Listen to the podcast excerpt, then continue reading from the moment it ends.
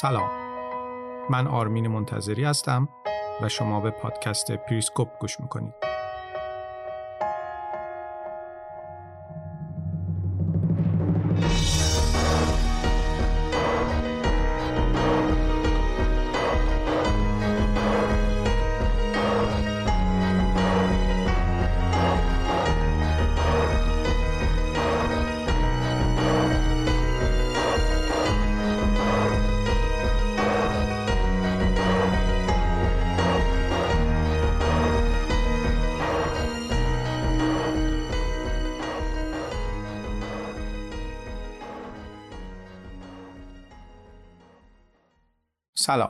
امیدوارم که حال و احوالتون خوب باشه من آرمین منتظری هستم و این هفتمین اپیزود از فصل دوم پادکست پریسکوپ و دومین قسمت از مبحث مربوط به ژئوپلیتیک آمریکاست.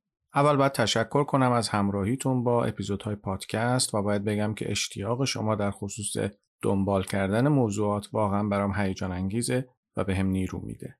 برای کسانی مثل من که تک و تنها و بدون هیچ حمایتی و صرفا بر اساس علایق شخصی پادکست تولید می‌کنن تنها سرمایه و تنها دلگرمی همین استقبال و اشتیاق شما دوستانه. بزرگترین لطفی که می‌تونید به امثال من بکنید اینه که اگر صلاح دیدید این پادکست رو به دوستانتون که ممکنه علاقه مند باشن به این مباحث معرفی کنید. و اما دو موضوع رو باید مطرح کنم. اول اینکه بعضی نکات هست که من به دلیل کمبود وقت در اپیزودها نمی‌تونم مطرحشون کنم بنابراین سعی می‌کنم در اکانت اینستاگرام پادکست پریسکوپ بهشون بپردازم بنابراین اگر تمایل داشتید می‌تونید با دنبال کردن اکانت اینستاگرام پادکست که توی شناسنامه و توضیحات مربوط به هر اپیزود درج شده از این نکات مطلع بشید. اخیرا درباره اپیزود مربوط به چین توضیحاتی دادم در اکانت اینستاگرام که می‌تونید ببینید. دو اطلس موجود در بازار ایران رو هم به درخواست شما دوستان معرفی کردم که ویدیوش رو می‌تونید در اینستاگرام پادکست ببینید. قبل از اینکه ورود کنم به موضوع این اپیزود یه توضیح کوتاهی درباره اپیزود قبل باید بدم. در اپیزود قبل اگر یادتون باشه ساختار آمریکای شمالی بررسی شد. آمریکای شمالی از سه کشور تشکیل شده بنابراین برای شناخت آمریکا باید اول ساختار جغرافیایی آمریکای شمالی رو شناخت. توی اپیزود قبلی کمی درباره جغرافیای داخلی آمریکا صحبت کردم و توضیح دادم که آمریکایی ها با تکیه بر حوزه آبریز رودخانه میسیسیپی به عنوان یک شبکه حمل و نقل آبی و منبع سرشار آب برای کشاورزی تونستن اقتصاد خودشون رو سر و سامون بدن. در این اپیزود دو موضوع رو بررسی خواهم کرد. اول اینکه آمریکا چطور تونست بر تهدیدات زمینی که از جانب کانادا و مکزیک متوجهش بود غلبه کنه و دوم اینکه آمریکا چطور آبهای ساحلی خودش رو امن کرد و تونست مانع از این بشه که قدرت‌های دریایی اون زمان بتونن از طریق اقیانوس بهش حمله کنن.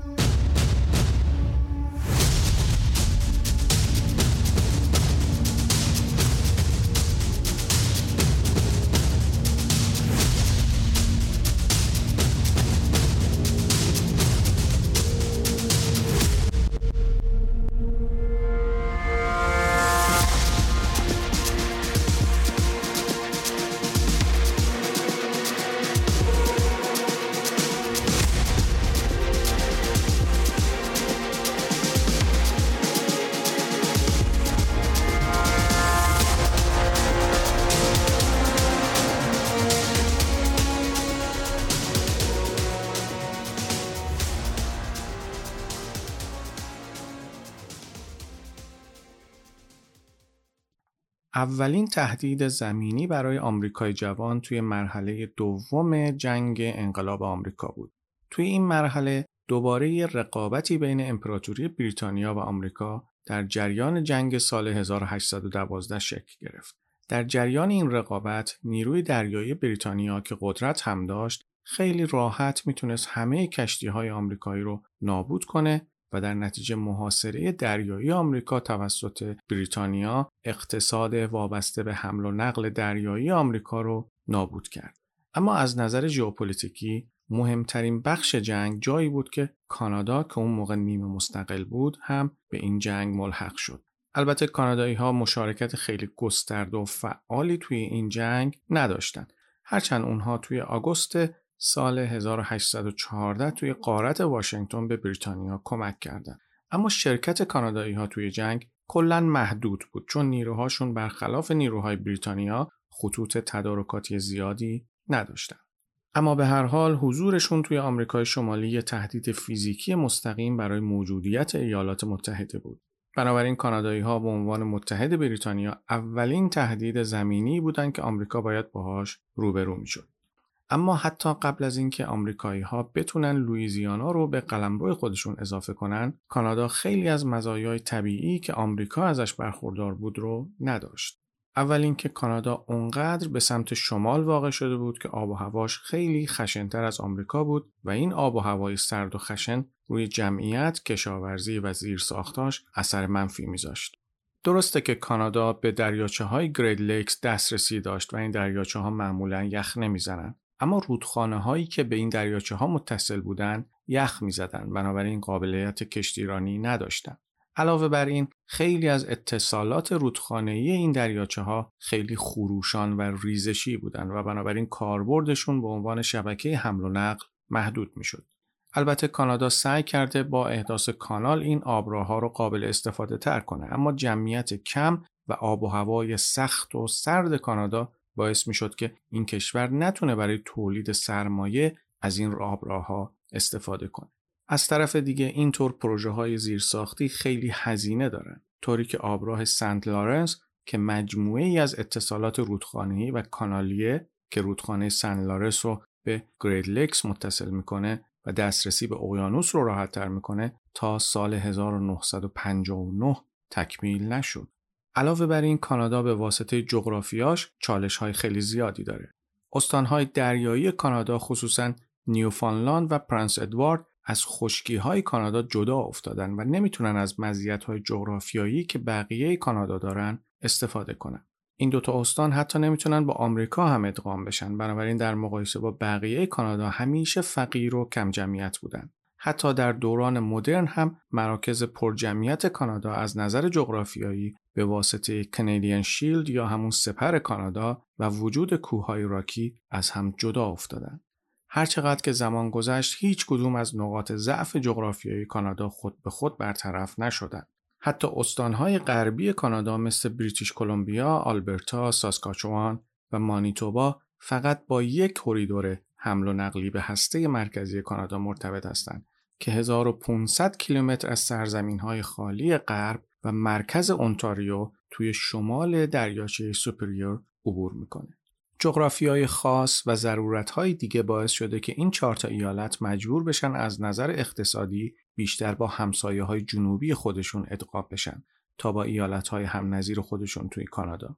وقتی بریتانیا به مشارکتش توی جنگ سال 1812 تا 1814 خاتمه داد، این چالش های کانادا برای اتحاد و توسعه دیگه صرفا ناخوشایند و پرهزینه نبودن بلکه شکل خطرناکی به خودشون گرفتن. اون موقع توان بریتانیا به خاطر جنگ هایی که ناپل اون توی اروپا به راه انداخته بود به شدت کم شده بود. قدرت امپراتوری فرانسه یهو زیاد شده بود و خیلی دوست داشت توازن قوا رو توی اروپا به هم بزنه دوباره با آمریکایی ها روابطش رو برقرار کنه. از اون طرف آمریکایی ها هم سازمان یافته تر شده بودند و خاطرات تهاجم بریتانیا و کانادا هم که مدام توی ذهنشون بود عصبانیشون می‌کرد و دنبال انتقام بودن. این جریان باعث شد کانادایی که به لحاظ جغرافیایی و فرهنگی چند پاره بود تنها بشه و دیگه حمایت بریتانیا رو نداشته باشه و از طرف دیگه مجبور بشه با خطر قدرتی محلی مثل آمریکا مواجه بشه. در طول دهه های بعدی کانادایی ها هیچ گزینه ای نداشتن جز اینکه روابط خودشون رو با امپراتوری بریتانیا که تضعیف شده بود کاهش بدن و سعی کنند برن به سمت یه سیاست بیطرفانه و خونسا در قبال امریکا و به لحاظ اقتصادی خودشون رو به آمریکا متصل کنند تا اینجوری از خطر آمریکا در امون بمونن. کانادایی ها هیچ گزینه دیگه ای نداشتن.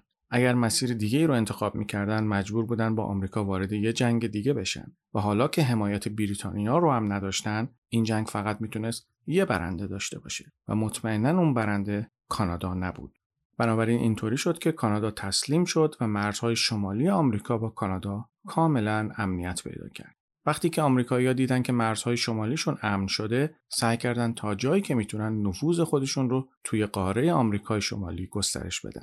جنگ های ناپل توی اروپا نه تنها قدرت بریتانیا رو تضعیف کرده بود بلکه امپراتوری اسپانیا رو هم تضعیف کرد. اگر تاریخ رو بخونید می‌بینید که ناپلئون حتی در دوره ای پادشاه اسپانیا رو هم اسیر کرد. بنابراین وقتی که امپراتوری اسپانیا تضعیف شد، آمریکایی‌ها از فرصت استفاده کردند و سعی کردند مستعمرات اسپانیا رو توی قاره آمریکا تصرف کنند. آمریکایی ها با استفاده از ترکیبی از اسکانهای غیرقانونی، فشار نظامی و دیپلماسی تونستن سال 1819 کنترل شرق و غرب فلوریدا رو از اسپانیا پس بگیرن و در عوض قبول کردند که ادعای اسپانیا در خصوص تسلط به تگزاس رو به رسمیت بشناسند. البته با به رسمیت شناختن تسلط اسپانیا به تگزاس آمریکا چیز زیادی از دست نداد. چون اسپانیا درگیر حملات ناپل بود و کنترل اسپانیا روی مستعمرات خودش توی قاره آمریکا خیلی کم شده بود. همون موقعی که اسپانیا کنترل فلوریدا رو به آمریکا واگذار کرد، مستعمرات دیگش توی قاره آمریکا یا مستقل شده بودند و یا مثل مکزیک وسط جنگ برای استقلال بودند. مکزیک تقریبا دو سال بعد از واگذار شدن فلوریدا به آمریکا به استقلال رسید. بنابراین آمریکا سیاستش رو برای امن کردن مرزهای جنوب غربی خودش تغییر داد و در عوض تلاش کرد مکزیک رو به عنوان یک قدرت نوظهور و در واقع تنها قدرتی که می‌تونست آمریکا رو به چالش بکشه تضعیف کنه. حوزه آبریز بالادست رودخانه میسیسیپی و رودخانه اوهایو برای آمریکا خیلی مهم بود چون هم سواحلشون امکان اسکان جمعیت رو فراهم می‌کرد و همین که صادرات تولیدات کشاورزی این منطقه آبریز از طریق این حوزه آبریز خیلی راحت بود. از اونجایی که حمل و نقل آسون باعث می‌شد تجار آمریکایی خیلی راحت به بازارهای بین المللی دسترسی داشته باشند، آمریکا به سرعت از یک کشور فقیر ساحلی به یک قدرت بزرگ تولید کننده و صادر کننده کالا تبدیل شد. اما این مناطق داخلی یه نقطه ضعف بالقوه داشتن و اون هم نیورلینز بود. اگر هر قدرت دیگه غیر از آمریکا این منطقه رو تصرف می‌کرد کل شبکه حمل و نقل آبی که آمریکای شمالی رو اینقدر ارزشمند کرده بود گروگان یک قدرت خارجی می‌شد. به همین دلیل بود که آمریکایی ها نیو رو خریداری کردند اما خریداری کردن یه چیز بود و حفظ امنیتش یه چیز دیگه. همه دستاوردهای آمریکا از اوهایو و همه جمعیت لویزیانا سرنوشتشون به امنیت نیو اورلینز گره خورده بود. چه چیزی می‌تونست امنیت نیو اورلینز رو به خطر بندازه؟ مکزیک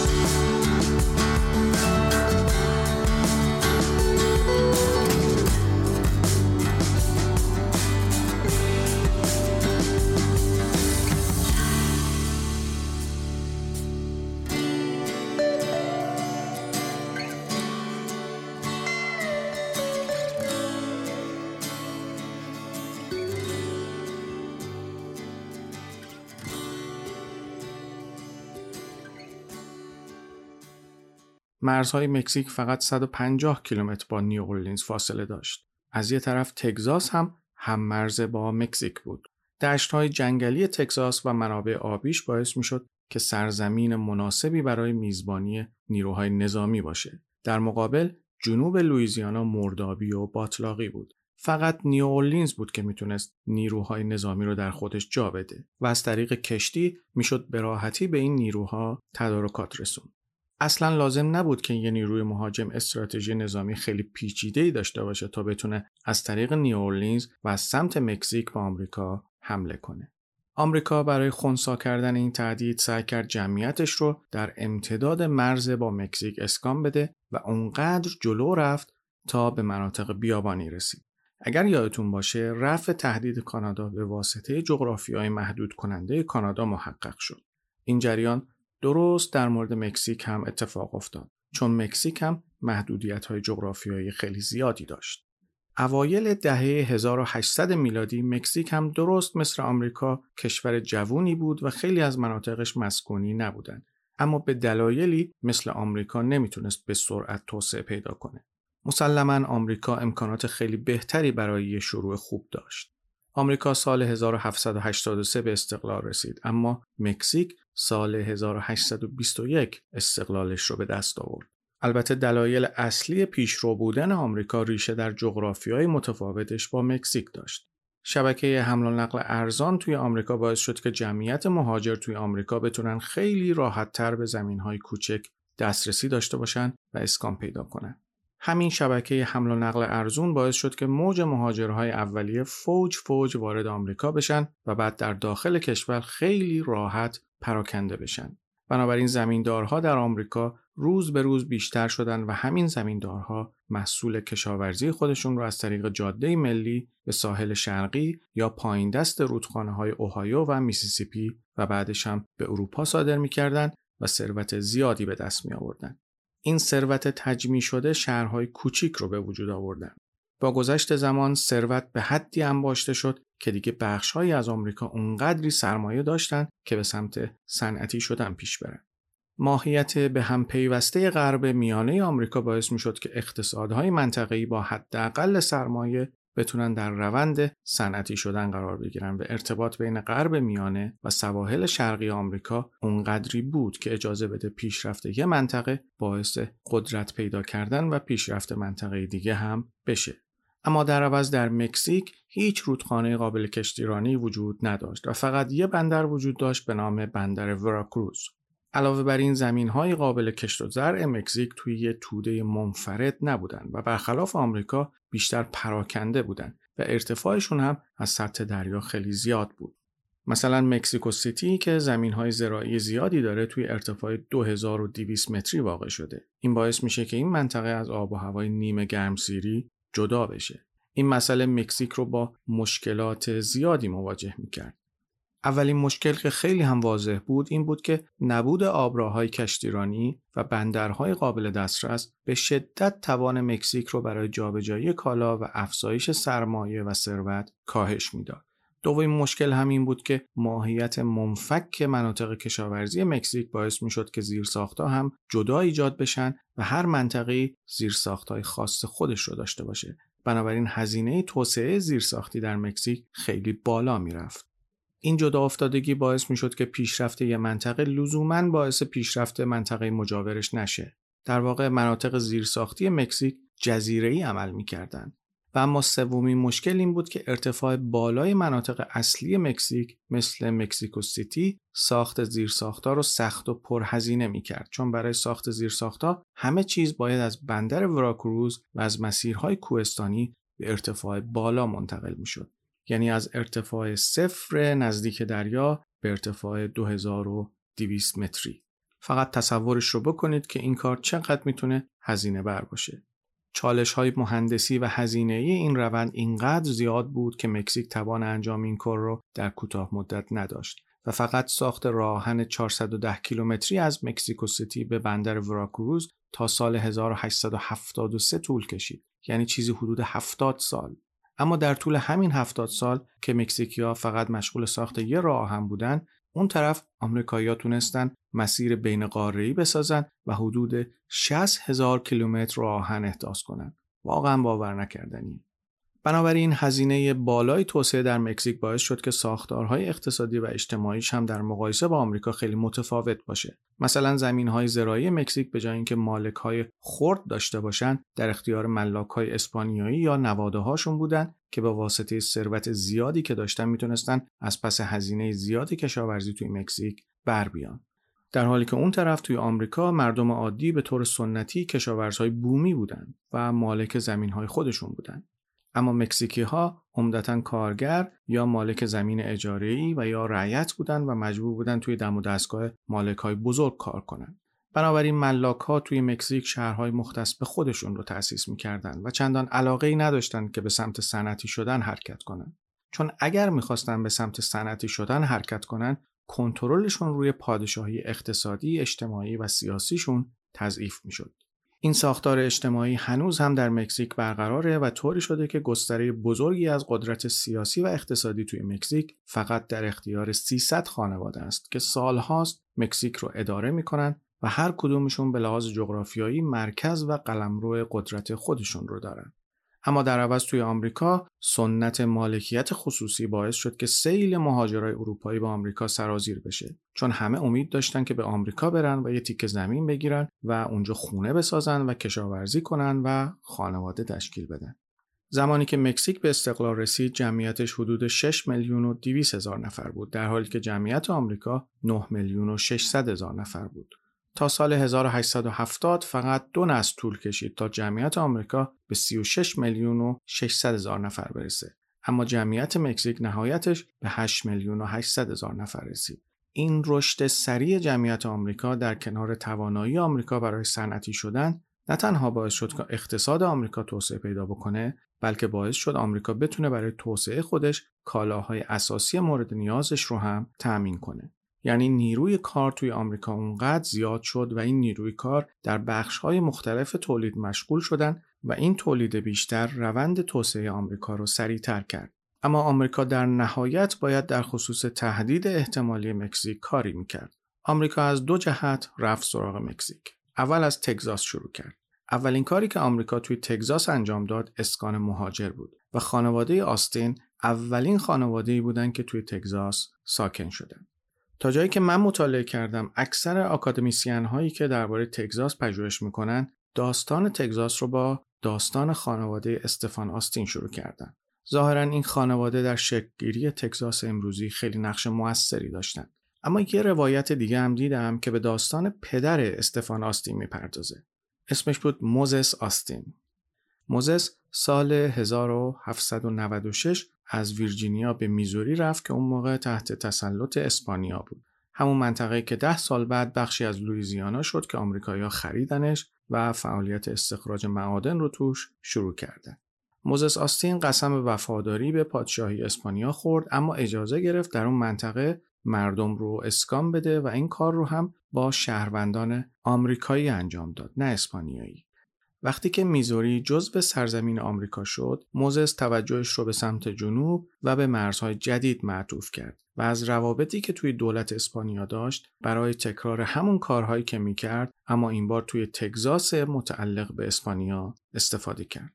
بعد از مرگ موزس تو سال 1821 پسرش مدیریت کسب و کار خانوادگی یعنی همون اسکان دادن جمعیت آمریکایی و ایجاد منافع اقتصادی در قسمت مکزیکی مرز رو ادامه داد. حالا اینکه آستین مأمور آمریکایی ها بود و یا اینکه صرفا دنبال منفعت و سود خودش بود خیلی مهم نیست. مهم اینه که نتیجه کارهایی که کرد این شد که تگزاس به سمت ایالات متحده گرایش پیدا کرد و در واقع تگزاس رو انداخت توی دامن آمریکا. استفان آستین درست همون سالی که موزس از دنیا رفت تلاش های پدرش رو ادامه داد. دقیقا همون سال جنگ استقلال مکزیک با اسپانیا تموم شد. اون موقع بخش اسپانیایی مکزیکی تگزاس تقریبا خالی از سکنه بود. بنابراین اون 300 خانواده ای که استفان آستین توی تگزاس اسکان داده بود به سرعت به لحاظ جمعیتی و اقتصادی کنترل تگزاس رو دستشون گرفتن.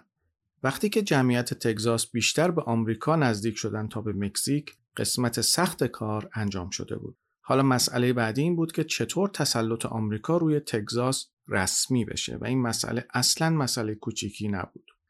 وقتی که دشمنی ها و خصومت ها بین مکزیکو سیتی و این به اصطلاح تگزاسی هایی که آستین اونجا ساکن کرده بود بالا گرفت دولت آمریکا از منابع بانک مرکزی خودش برای حمایت مالی از جنگ انقلاب تگزاس که بین سالهای 1835 تا 1836 انجام شد استفاده کرد. ژنرال آنتونیو لوپز دی سانتا آنا دیکتاتور مکزیک بعد از اینکه آلامو رو تصرف کرد به سمت شمال و بعدش هم به سمت شرق حرکت کرد و قصد داشت نیروهای تگزاسی رو توی چند تا حمله نابود کنه. تگزاسی ها اون موقع تعدادشون نسبت به مکزیکی ها خیلی کم بود و تقریبا عددشون یک به پنج بود. بنابراین همه فکر می‌کردن که مکزیکی ها خیلی راحت شورشی های تگزاس رو شکست میدن. اما تگزاسی ها که خیلی خیلی خوش شانس بودن نه تنها مکزیکی ها رو توی نبرد سن جاسینتو شکست دادن بلکه خود ژنرال سانتا آنا رو هم اسیر کردند و دولت مکزیک رو مجبور کردند که معاهده جدایی تگزاس از مکزیک رو امضا کنه. اینطوری شد که تگزاس مستقل متولد شد و مردم تگزاس از مکزیکی بودن به تگزاسی بودن تغییر ملیت دادن.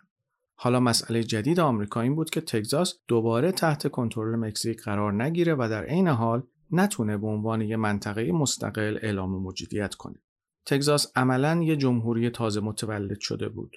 نیمه غربی تگزاس پر از مناطق صخره‌ای و خشک بود و رودخانه‌هاش توی خیلی از نقاط قابلیت کشتیرانی نداشتند. تگزاس هم درست مثل مکزیک برای اینکه بتونه توسعه پیدا کنه نیاز به سرمایه خیلی خیلی زیادی داشت. و از اون طرف برای اینکه به استقلال برسه بدهی خیلی زیادی به آمریکا بالا آورده بود. چون اسلحه هایی که مردم تگزاس باهاشون با مکزیکی ها جنگیده بودن رو از آمریکا خریده بودن اونم با پولی که خود آمریکا بهشون قرض داده بود. از طرف دیگه جمعیت اون زمان تگزاس فقط چهل هزار نفر بود در حالی که آمریکا 14 میلیون و 700 هزار نفر جمعیت داشت. بنابراین و با این اوصاف چشمانداز کشور شدن تگزاس خیلی تیر و تار بود. تگزاس بلافاصله درخواست کرد زیل دولت آمریکا قرار بگیره. اما کشمکش های سیاسی داخلی هم در تگزاس و هم در آمریکا و رد شدن درخواست تگزاس از طرف واشنگتن برای پذیرش بدهیهاش به عنوان مسئولیتی که دولت فدرال نسبت به ایالتهاش داره باعث شد که تگزاس نتونه بلافاصله به آمریکا ملحق بشه. اما چند سال که گذشت وضعیت اقتصادی به شدت بد شد و از اون طرف مکزیکی ها مدام دنبال انتقام گرفتن بودن و طرفین همچنان سر مرزهاشون مناقشه داشتند. بنابراین تگزاس تصمیم گرفت سال 1945 بر اساس شروط واشنگتن با آمریکا ملحق بشه. از اون به بعد آمریکا سیل سرمایه و منابع خودش رو به سمت تگزاس سرازیر کرد و مرزهای آمریکا و مکزیک رو در ایالت تگزاس هم مشخص کرد. حالا از اینجا استراتژی دوم آمریکا در قبال مکزیک شروع شد. زمانی که ایالات متحده آمریکا از استقلال تگزاس از مکزیک حمایت می‌کرد در عین حال داشت تسلط اسپانیا رو روی سرزمین هایی که بعدها به زمین های جنوب غرب آمریکا تبدیل می شدن هم تضعیف می کرد. قسمت کلیدی این استراتژی آمریکا یه مسیر حمل و نقلی مشهور آمریکا بود به نام مسیر سانتافه. برخلاف تصور معمول مسیر سانتافه قبل از اینکه نیو مکزیکو به بخشی از آمریکا ملحق بشه و یا حتی قبلتر از اینکه تگزاس به یه ایالت آمریکا تبدیل بشه ساخته شد. آمریکا این مسیر رو زمانی ساخت که سانتافه همچنان تحت کنترل اسپانیا بود. هدف آمریکا از ساخت این مسیر این بود که اول سمت دیگه مرز رو با جمعیت آمریکایی پر کنه تا اون منطقه بیشتر هویت آمریکایی پیدا کنه تا هویت اسپانیایی یا مکزیکی و هدف دوم این بود که یه وابستگی اقتصادی بین شمال مکزیک و آمریکا ایجاد کنه. مسیرهای حمل و نقلی بهتر آمریکا و نیروی کار بیشترش باعث می شد که سرمایه و مهارت لازم رو برای صنعتی کردن به دست بیاره. اونم درست موقعی که مکزیک همچنان درگیر جنگ استقلالش با اسپانیا بود.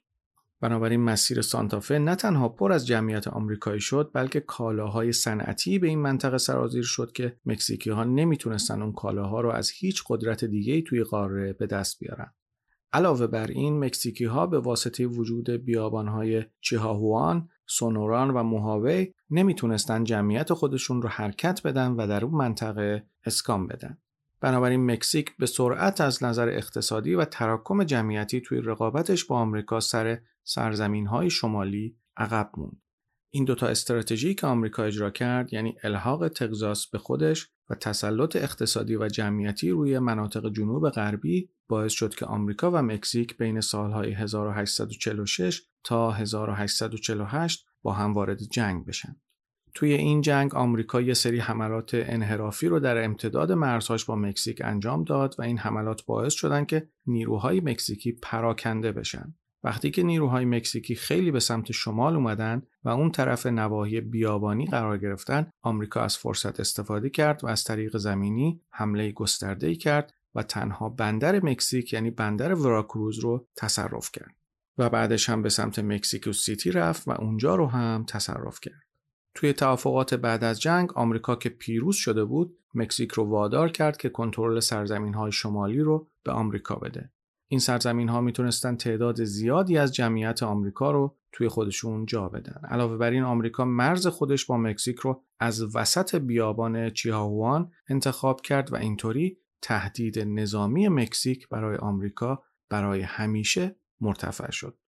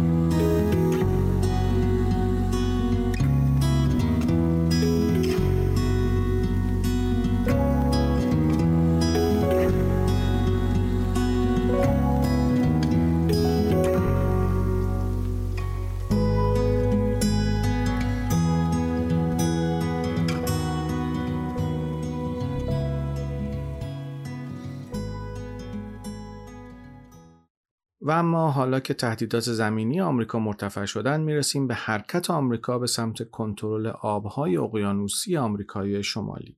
بعد از اینکه آمریکا خیالش از این راحت شد که هیچ قدرتی از طریق زمینی نمی‌تونه بهش آسیب برسونه، رفت به سراغ مرتفع کردن تهدید بعدی یعنی تهدیداتی که از سمت دریا بهش می‌رسیدن. آمریکایی ها که در طول یک قرن به دست انگلیسی ها توی آمریکای شمالی اسکان داده شده بودن خیلی خوب میفهمیدن که قدرت‌های دریایی خیلی راحت می‌تونن از اروپا و جاهای دیگه از طریق آب بهشون دسترسی داشته باشن و نیروی زمینی اونها رو از کار بندازن و بهشون حمله کنن. آمریکایی‌ها یه چیز دیگه رو هم فهمیده بودن و اونم این که تبدیل شدن به یه قدرت دریایی یه نیازمندی هایی داره. عبور از اقیانوس اطلس خیلی مسیر طولانی داشت و باعث می‌شد خدمه و مسافرها خیلی خسته بشن نیروهای نظامی هم خیلی راحت نمی‌تونستن به محض اینکه از دریا گذشتن برای حمله آماده بشن و باید قبل از درگیر شدن توی جنگ کمی روی زمین استراحت می‌کردن.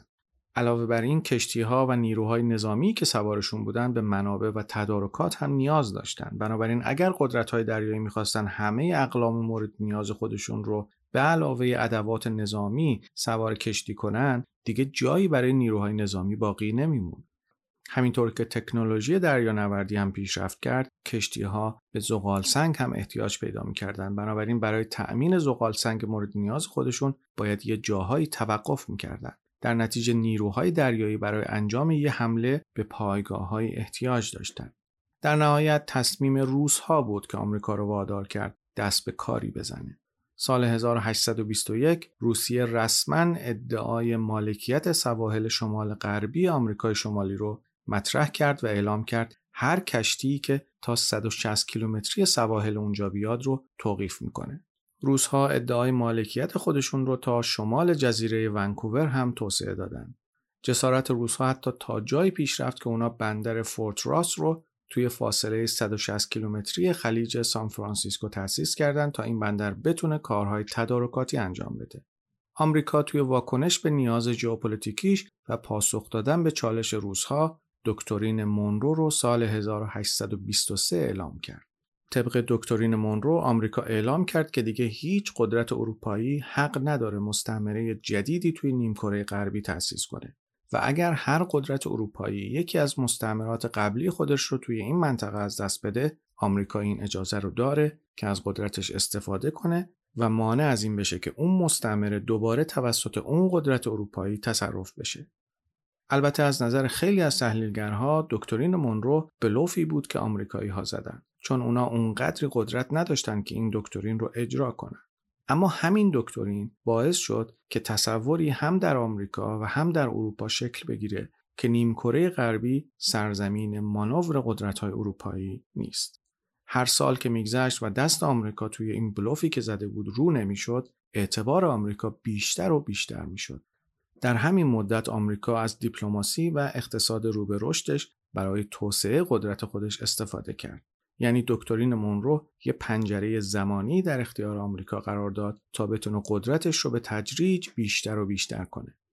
سال 1867 آمریکا منطقه آلاسکا رو از روسیه خریداری کرد و اینطوری نفوذ ضعیف روسیه رو از نیمکره غربی حذف کرد و در نتیجه آمریکا از سمت سواحل شمال غربی و نزدیک شدن هر قدرت آسیایی از این منطقه به سمت آمریکا امنیت پیدا کرد. سال 1898 بعد از اینکه آمریکا بارها توی هوایی نفوذ سیاسی کرد و حتی از کودتا هم حمایت کرد در نهایت یک توافقی با پادشاه هوایی امضا کرد تا این منطقه هم به آمریکا ملحق بشه.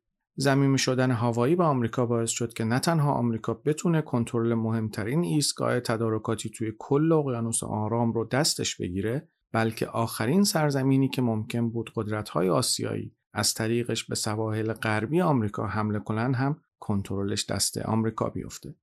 اما اقیانوس اطلس برای آمریکا مشکل سازتر بود. توی اقیانوس آرام سرزمین های زیادی وجود نداشتند و اکثرشون هم توی منطقه علیه غرب اقیانوس قرار گرفته بودند بنابراین دسترسی به اونها به عنوان مناطق حائل خیلی آسون تر بود. اما توی اقیانوس اطلس خیلی از امپراتوری های اروپایی خیلی نزدیک سواحل آمریکا مشغول فعالیت بودند بریتانیا توی کانادا و باهاماس پایگاه داشت. بعضی از کشورهای اروپایی یه سری مستعمره توی جزایر کارائیب داشتند اسپانیایی ها اگرچه اواخر دهه 1820 از سرزمین های اصلی بیرون رفتن اما هنوز کنترل کوبا، پورتوریکو و نیمه شرقی جمهوری دومینیکن رو در اختیار داشتند. همه این کشورها برای آمریکا خطرساز بودند اما کوبا از همشون خطرناکتر بود. اگر فرض کنیم که نیو اورلینز برای آمریکا مهم بود چون نقطه اتصال حوزه آبریز میسیسیپی بود کوبا هم خیلی مهم بود چون به دسترسی نیو اورلینز به دنیای بزرگتری از طریق کانال یوکاتان و تنگه فلوریدا مسلط بود. کانال یوکاتان یک تنگه 200 کیلومتریه که خلیج مکزیک رو به دریای کارائیب وصل می‌کنه و تنگه فلوریدا هم یک گذرگاه آبی بین شبه جزیره فلوریدا و کوبا و باهاماس. این تنگه خلیج مکزیک رو به اقیانوس اطلس وصل می‌کنه و فلوریدا رو از کوبا جدا می‌کنه. البته هیچ قدرتی توی کوبا نمی‌تونست مستقیما آمریکا رو تهدید کنه. اما کوبا هم مثل کانادا می‌تونست به عنوان ابزار دست قدرت‌های بزرگ علیه آمریکا مورد استفاده قرار بگیره. چه اینکه امپراتوری اسپانیا توی دوران اوج قدرت خودش یوکاتان، کوبا و فلوریدا رو کنترل می‌کرد و اینطوری می‌تونست اهمیت نیو اورلینز رو خونسا کنه. اواخر قرن 19 میلادی اسپانیا فقط کوبا رو در اختیار داشت. و خلاصه قدرت امپراتوری اسپانیا در جریان جنگ های اروپا تقریبا از بین رفت. خیلی طول نکشید که آمریکا فکری به حال تهدید کوبا بکنه. سال 1898 برای اولین بار در طور تاریخ آمریکا اولین جنگ فرامرزی و دریایی خودش رو کلید زد. آمریکا توی این جنگ با استفاده از حملات آبی خاکی و خطوط تدارکاتی طولانی به کوبا حمله کرد و تونست شهرتی به عنوان یک قدرت دریایی برای خودش به هم بزنه.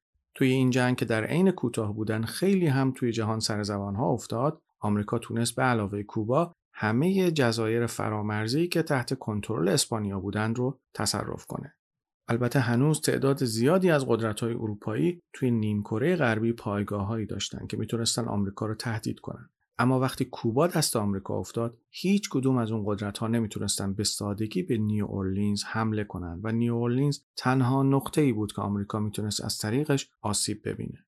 کوبا تا انقلاب سال 1959 به عنوان قلمرو دوفاکتو آمریکا باقی موند. اما از سال 1959 به بعد کوبا دوباره به یک سکوی مناسب برای حمله قدرت فراقاره به آمریکا تبدیل شد. این بار این شوروی بود که می‌تونست از طریق کوبا به آمریکا حمله کنه و اینکه آمریکا یه بار سر کوبا حتی آماده شد با شوروی وارد جنگ هسته‌ای بشه نشون میده که کوبا چقدر برای آمریکا اهمیت داره. اما توی دوران بعد از جنگ سرد کوبا حامی خیلی قدرتمندی نداشت. بنابراین مثل کانادا برای آمریکایی ها خطر چندانی نداشت و نداره. بعد از جنگ آمریکا و اسپانیا آمریکایی های فرصت طلب هر زمانی که فرصتی دست داد یه جایی را تصرف کردند بیشترین الحاق های سرزمینی به خاک آمریکا زیل برنامه وام و اجاره انجام شد که اوایل جنگ جهانی دوم به اجرا در اومد و آمریکایی ها توی اجرای این برنامه هوش خودشون رو نشون دادن. انگلیس و امپراتوریش همیشه یکی از مهمترین خطرها برای آمریکا بود. علاوه بر اینکه آمریکا دو بار با انگلیس وارد جنگ شد، جنگ های کوچکتری هم با این کشور توی مستعمرات سابق انگلیس داشت. در واقع این قدرت دریایی انگلیس بود که یه بار آمریکا رو در همون اوایل شکلگیریش نابود کرد. و همین قدرت دریایی باعث می شد که آمریکا به لحاظ رشد اقتصادی محدود بشه و موقعیتش هم توی آمریکای شمالی به چالش کشیده بشه.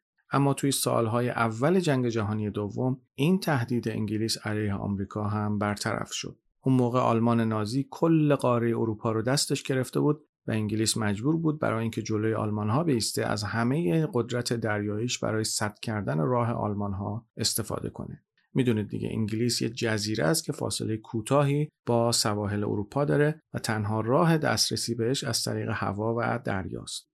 زیر دریایی های آلمانی مدام خطوط دفاعی دریایی انگلیس رو به چالش میکشیدن و توانایی انگلیس برای تأمین امنیت خطوط دریایی تجاریش رو تضعیف می‌کردن. بنابراین توی این شرایط انگلیس به کشتی های بیشتری نیاز داشت. آمریکایی ها تمایل داشتن این نیاز انگلیس رو برطرف کنند. در واقع آمریکایی‌ها اعلام کردن حاضرن 50 کشتی جنگی رو در چارچوب یه معامله ای به انگلیس بدن. قیمتی که آمریکایی ها برای این معامله پیشنهاد کردن این بود که انگلیس تقریبا همه پایگاه های دریاییش در نیمکره غربی رو به آمریکا واگذار کنه. تنها بندرهایی که انگلیس بعد از این معامله حفظشون کرد بندر نووا اسکوتیا و باهاماس بودند که البته بنادر خوبی هم بودند. بعد از این معامله دو منطقه دریایی دیگه هم بودن که آمریکا کنترلشون رو در اختیار نداشت. یکی آزورس بود که دست پرتغالی ها بود و دیگری ایسلند. اما اولین کاری که آمریکا بعد از ورود به جنگ جهانی دوم کرد این بود که این دو تا منطقه رو هم تصرف کرد. توی توافقات بعد از جنگ هم نه تنها ایسلند به عضویت ناتو در اومد بلکه توانایی های دفاعیش هم به طور تمام و کمال زیر نظر وزارت دفاع آمریکا قرار گرفت. بنابراین اینطوری شد که آمریکا تونست روی سواحل اقیانوسی خودش هم مسلط بشه.